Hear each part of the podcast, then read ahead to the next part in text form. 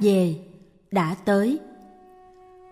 Xá lợi Phất, nếu có người đã, đang hay sẽ phát nguyện sinh về cõi Bụt A-di-đà, thì người ấy ngay trong giờ phút phát nguyện đã đạt được quả vị giác ngộ cao tột không thối chuyển và đã có mặt ở nước ấy rồi, không kể đến sự kiện là người ấy chưa sanh, đang sanh hay sẽ sanh về đó. Câu kinh này có nhiều người dịch khác nhau, nhưng theo cái hiểu của tôi thì dịch như trên mới rõ nghĩa. Nếu ta tiếp nhận được ý nghĩa của câu kinh này thì ta xúc chạm tới được bản môn. Xá lợi Phất, nếu có người đã, đang hay sẽ phát nguyện sanh về cõi Bụt A-di-đà, ta có muốn sanh về Cực Lạc hay không? Tất cả đều do ta. Ta có hai hoàn cảnh. Một là hoàn cảnh ta đang hệ lụy khổ đau, và hai là tuy ta đang ở trong hoàn cảnh ấy, nhưng ta đã có tâm muốn thoát ra khỏi hoàn cảnh ấy. Vì vậy, vấn đề là ta có muốn thoát hay không muốn thoát. Nếu ta muốn thoát thì ta sẽ thoát được, và nếu ta không muốn thoát thì ta sẽ không bao giờ thoát. Quý vị đã từng bị lâm vào một hoàn cảnh đau thương và hệ lụy của cuộc đời chưa? Có rồi phải không? Cuộc đời sao mà nhiều khổ đau quá. Nhìn xung quanh, ta thấy người nào cũng khổ, người nào cũng trầm luân, người nào cũng hệ lụy. Ta cũng hệ lụy, ta cũng chìm đắm như người khác. Bấy giờ, tự nhiên ta có ý muốn thoát ra, muốn đi tới một chỗ có an toàn, có giới luật, có chánh niệm, có tăng thân. Ăn thua là mình đã có ý muốn đó hay không? Nếu có, thì tuy mình đang ở đó, mà mình đã bắt đầu thoát ra khỏi chỗ đó rồi. Quý vị có hiểu không? Tại sao? Tại vì tâm mình không còn vướng mắc vào chỗ khổ đau ấy nữa. Tuy thân của mình đang ở chỗ đó, mà tâm của mình đã vượt ra khỏi chỗ đó và đã đi đến chỗ kia rồi. Nghĩa là ngay lúc tâm mình phát nguyện thì mình đã có mặt ở tịnh độ. Nếu có người đã, đang hay sẽ phát nguyện sanh về nước Bụt A-di-đà, thì người ấy ngay trong giờ phút phát nguyện đã đạt tới quả vị cao tột, không còn thối chuyển, tức là không còn bị sa đọa. Và tại sao người đó không bị sa đọa? Là do sự quyết tâm từ bỏ cõi uế độ của người đó.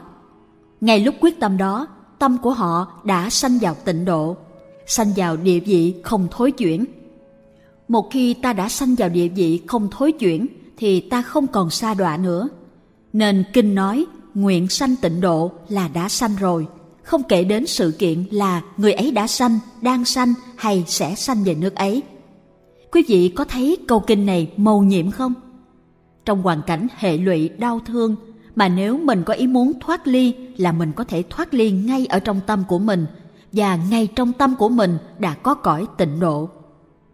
Như vậy là tuy còn đứng ngay tại chỗ mà mình đã sanh về Cực Lạc, và mình có thể quay lại cứu vớt những người đang bị chìm đắm trong khổ lụy.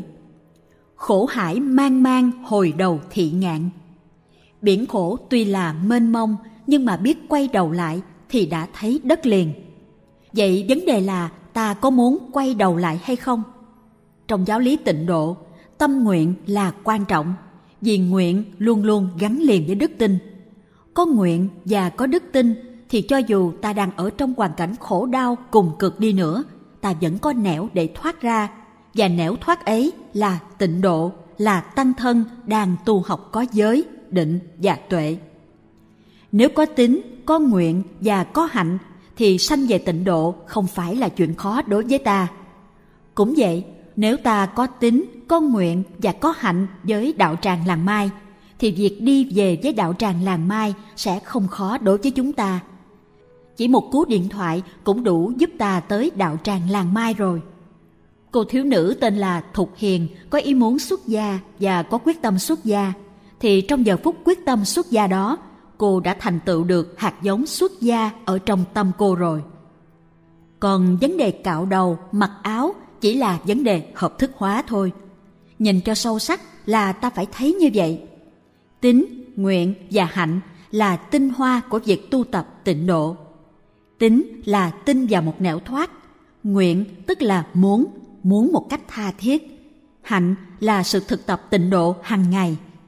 Hễ có tín, nguyện và hạnh là lập tức ta sanh về tịnh độ, không kể đến sự kiện người ấy đã sanh, đang sanh hay sẽ sanh.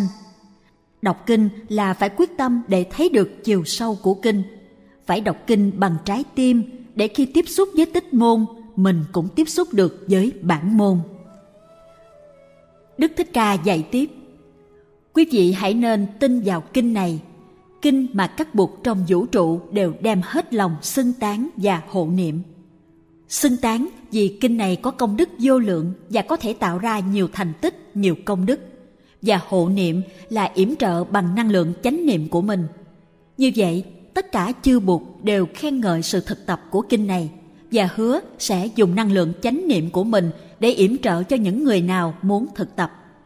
Lý luận có tính cách biện chứng của sự hành trì này là khi mình để tâm vào bất cứ một vị Bụt nào, thì qua vị Bụt đó mình có thể tiếp xúc với tất cả các vị Bụt khác trong vũ trụ. Và vì vậy, danh hiệu riêng của từng ngài không còn là một vấn đề nữa. Vì qua một vị Bụt, mình có thể tiếp xúc với tất cả các vị Bụt trên thế giới. Cho nên, ta niệm Bụt nào cũng được hết, miễn là ta niệm Bụt cho được nhất tâm. Chính nhờ các vị Bụt trong vũ trụ hộ niệm mà hành giả sẽ không bị thối chuyển, tức là không bị sa đọa.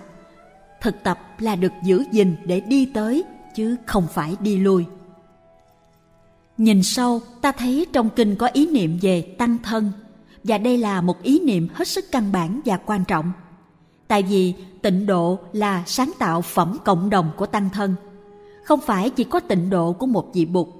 Tất cả các vị Bụt trong vũ trụ đều có tịnh độ và đều yểm trợ cho các cõi tịnh độ.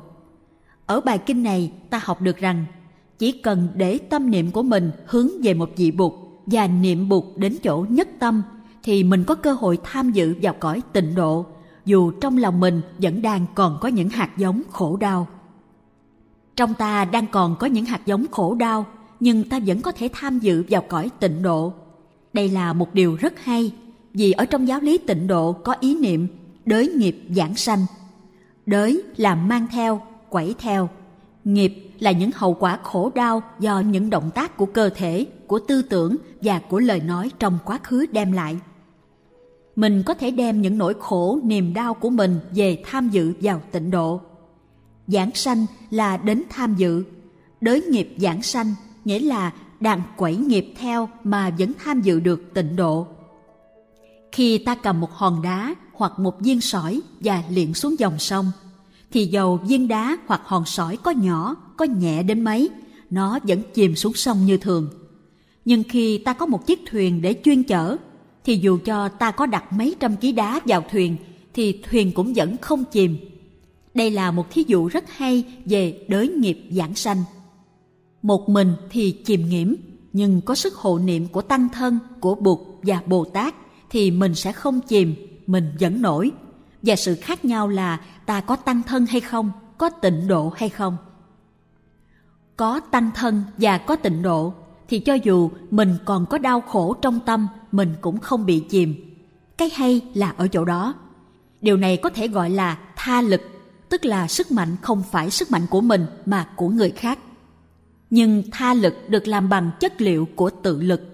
Thí dụ, tăng thân tuy là tha lực, nhưng tăng thân được làm bằng tự lực. Mỗi người đều đóng góp năng lượng hạnh phúc và năng lượng an lạc của mình vào tăng thân. Nên tăng thân mới có năng lượng của chánh niệm, năng lượng của hạnh phúc, năng lượng của an lạc. Đem năng lượng đó ra thì tăng thân cứu vớt và chuyên chở được nỗi khổ, niềm đau của người mới đến. Người mới đến cũng vậy, sự thực tập chánh niệm của mình cũng có thể đóng góp vào năng lượng chánh niệm và niềm vui của tăng thân. Dù mình chỉ mới có chút ít niềm vui thôi, dù mình chỉ mới có chút ít năng lượng chánh niệm thôi, mình cũng có thể đóng góp được cho tăng thân rồi. Cái đó gọi là tha lực. Tha lực được làm bằng tự lực. Tha lực có sẵn, nên khi mình tham dự và thừa hưởng những hạnh phúc và an lạc của tăng thân, thì mình phải đóng góp cái tự lực của mình vào cho tăng thân. Chúng ta thử nghĩ, cõi tịnh độ có rất nhiều người mới giảng sanh. Trong tâm thức của họ vẫn còn những hạt giống của tham giận, buồn rầu, sợ hãi, nghi ngờ. Do đó, thỉnh thoảng họ vẫn còn khổ đau, bởi vì họ là hạng đới nghiệp giảng sanh. Cho nên ta đừng tưởng tượng rằng khi được tham dự vào tịnh độ là ta sẽ không có vấn đề gì nữa hết. Nếu có một cõi mà không phải tịnh độ thì sự gặp gỡ của chúng ta trong cõi đó sẽ đưa tới sự chất chứa những khổ đau và sẽ tạo thành địa ngục. Nhưng trái lại, nếu chúng ta được gặp nhau ở cõi tịnh độ, thì chúng ta có cơ hội để chuyển hóa khổ đau. Bởi vì ở đó ta có Bụt và các vị Bồ Tát nhất sanh bổ xứ, có nhiều bậc thượng thiện nhân. Cho nên các ngài ôm ấp được những nỗi khổ niềm đau của người mới giảng sanh, ôm ấp trong tình thương, ôm ấp trong sự hiểu biết, ôm ấp bằng đức kiên nhẫn và sự hướng dẫn của mình. Do đó, cõi tịnh độ có sức chịu đựng những nỗi khổ niềm đau của những người đới nghiệp giảng sanh mới tới, và nghiệp của những người đó sẽ được chuyển hóa từ từ bởi sự thực tập hàng ngày. Buổi sáng được đi hái hoa, được đi cúng Bụt, buổi trưa về ăn cơm chánh niệm, được đi thiền hành, nghe pháp thoại do chim nói, do cây nói, được gần gũi Bụt A-di-đà, được thân cận bậc thiện tri thức. Đó là những điều kiện rất thuận lợi để tu tập, để chuyển hóa những nỗi khổ niềm đau mà mình đã mang tới từ bên kia. Và vì vậy, ở tịnh độ là dân chúng phải tu, có phải vậy không? Ở cõi tịnh độ, tất cả dân chúng đều tu theo phép niệm Bụt, niệm Pháp và niệm Tăng. Nhờ gió, nhờ chim yểm trợ, nhờ Bụt và các vị Bồ Tát yểm trợ. Ta đừng nghĩ rằng qua đó, buổi sáng ta có thể dậy trưa, không đi ngồi thiền, rồi cũng không ra ăn cơm sáng với đại chúng. Không có chuyện đó đâu. Qua bên kia là thế nào ta cũng sẽ làm đệ nhị thân cho một vị Bồ Tát. Vị Bồ Tát ấy thế nào cũng kéo ta dậy đi ngồi thiền chung và giúp đỡ ta trong lúc khó khăn. Vậy, đới nghiệp giảng sanh là một thực tại. Và vì vậy, cõi tịnh độ có tính chất của một cõi phàm thánh đồng cư. Phàm là những người trần tục và thánh là những người đã được giải thoát, giải thoát một phần hoặc giải thoát hoàn toàn.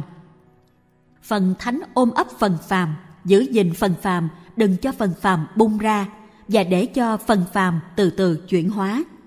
Cái hay của tịnh độ là không phải không có phần phàm, nhưng cái phần phàm được ôm ấp, nâng niu và chăm sóc bởi phần thánh. Chúng ta hãy quán tưởng đây là vòng tay của Bụt và của các vị Bồ Tát đang ôm lấy tất cả chúng ta trong nguồn năng lượng thánh thiện của các ngài. Nguồn năng lượng thánh thiện này là nguồn năng lượng của chánh niệm. Và đây là những chúng sanh vừa mới giảng sanh, có rất nhiều chất phàm trong họ. Nhờ có nhiều bậc thượng thiện nhân tụ tập lại một chỗ, cho nên họ mới có đủ năng lượng thực tập chánh niệm để tự ôm ấp được những phần phàm đó của họ. Mỗi cá nhân đều có phần phàm trong tự thân, nhưng mỗi cá nhân cũng có phần thánh trong họ. Tuy mình là người phàm, nhưng vì mình đang tu tập chánh niệm, nên phần thánh đã bắt đầu có mặt. Do đó, chất thánh không phải chỉ có ở nơi người khác mà cũng có nơi chính mình. Mỗi bước chân có chánh niệm, mỗi hơi thở có chánh niệm đều có thể chế tác ra được phần thánh của mình để mình có thể ôm lấy phần phàm của mình. Và nếu chưa đủ, mình mượn phần thánh của chư Bụt và của các bậc Bồ Tát nhất sanh bổ xứ hoặc các bậc thượng thiện nhân để ôm ấp và chuyển hóa phần phàm ở nơi mình. Lý do tồn tại của tăng thân là sự có tu và có học. Tới với tăng thân là để tu và để học. Vì vậy, mỗi ngày mình chế tác được chất thánh thêm một chút để ôm ấp lấy chất phàm trong mình và để chuyển hóa chúng. Ta hãy nhìn vào tăng thân của ta để thấy rằng tăng thân của ta cũng là một cộng đồng phàm thánh đồng cư. Chất thánh trong chúng ta mặc dù đang có, nhưng không thể nào so với chất thánh của chư Bụt và Bồ Tát. Và trong chúng ta có người có chất thánh nhiều hơn chất phàm, nhưng cũng có người có chất phàm nhiều hơn chất thánh. Mỗi chúng ta đều có cả hai chất liệu ấy, nhưng chất lượng phàm và thánh ở trong mỗi chúng ta đều khác nhau.